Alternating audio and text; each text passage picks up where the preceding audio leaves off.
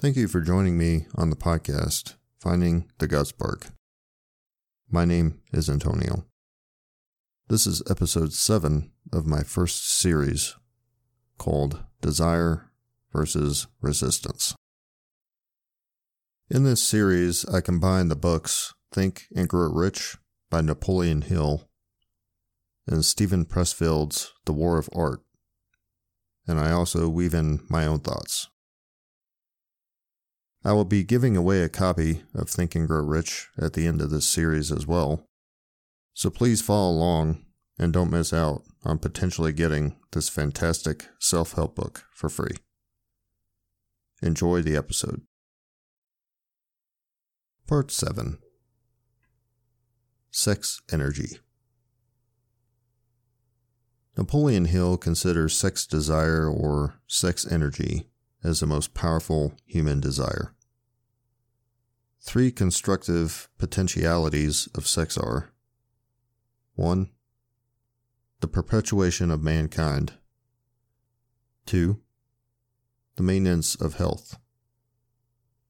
3. The transformation of mediocrity into genius through transmutation. Transmutation is the transferring or changing of one element or form of energy into another. Sex transmutation is a switching of the mind from thoughts of sex just being a physical expression to thoughts of some other nature. Sex desire can bring about imagination, courage, willpower, persistence, and creative ability. If harnessed properly, it can be a powerful tool in writing, art, or anything creative, or in any profession or calling. The concept of sex transmutation is so strong to Mr. Hill, he puts the status of genius on those that have learned to use the sex energy for creative endeavors. He recommends giving the sex emotion an outlet through creative effort instead of trying to submerge the desire completely. Achievement versus age is discussed here as well. Maybe the reason most don't achieve great things until the age of 40 or higher is because of using sex energy for purely physical endeavors or sowing the wild oats, as it were. The desire for sexual expression is the strongest and most impelling of all human emotions, and for this reason, this desire, when harnessed and transmuted into action, other than that of physical expression, may raise one to the status of genius. Reading through this section of the book brought back memories of how I felt during times I had a woman in my life. I remember being much more enthusiastic about activities and new goals. Even if I was working in the kitchen and she was a server, I would look for her name on a ticket and put a little extra effort into the dish so that she may get a better tip. Admittedly, though, relationships have always been a big puzzle for me. Because of my past, I've developed a comfort in my own company. I've had issues finding a like minded woman. I tend to go long periods of time between relationships, so I fall for purely physical, purely sexual relationships very easily.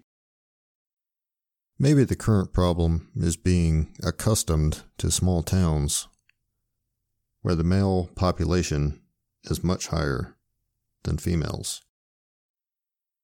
I feel a big energy shift even just after a few days when a female arrives. Things feel a bit more balanced instead of being a huge sausage fest. It's interesting to me that Mr. Hill mentions animals only having sex in season, and our inclination is to have sex as often as possible. In the book, overindulgence in sex is like overindulgence in any other stimulation, such as alcohol, narcotics, etc. Overindulgence in these things may result in loss of reason, willpower, or motivation.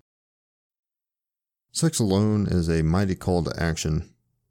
When love is mixed with the sex emotion, the result is calmness of purpose, poise, accuracy of judgment, and balance.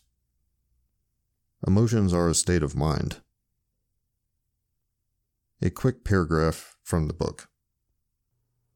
The emotion of love brings out and develops the artistic nature in all of us. It leaves its impress upon one's very soul even after the fire has been subdued by time and circumstance.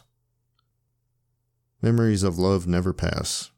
They linger, guide, and influence long after the source of stimulation has faded. Every person who has been moved by genuine love knows that it leaves enduring traces upon the human heart. The effect of love endures because love is spiritual in nature. If you believe yourself unfortunate because you have loved and lost, perish the thought. One who is loved truly can never lose entirely.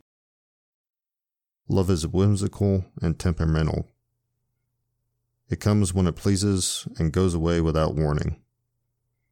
Accept and enjoy it while it remains, but spend no time worrying about its departure. Worry will never bring it back. If we learn to accept and enjoy love while it's here with us, we can accomplish new heights of achievement. This actually makes me think of the intense love I get towards nature while using psychedelics. It should be universal, yes. If, while using psychedelics, I feel connected to the trees, the birds, the insects, and the earth in general, and if I feel intense love for nature, dogs, cats, horses, etc., why then is it difficult to set aside differences with humans? Unlike the unconditional loyalty and love a dog offers, we humans pull a lot of shit on each other as I get older and experience more things, I realize I'm finding certain faults in another person because that fault is part of me as well. Does this mean real love will not find me until I have unwavering love for others? This whole process of writing is doing a fantastic job of creating within me many new ideas, new ways of thinking, and much more awareness. I recommend this for all out there. Pick up that pen or get that keyboard ready. It really is great therapy. That's it for part 7. Thank you for joining me.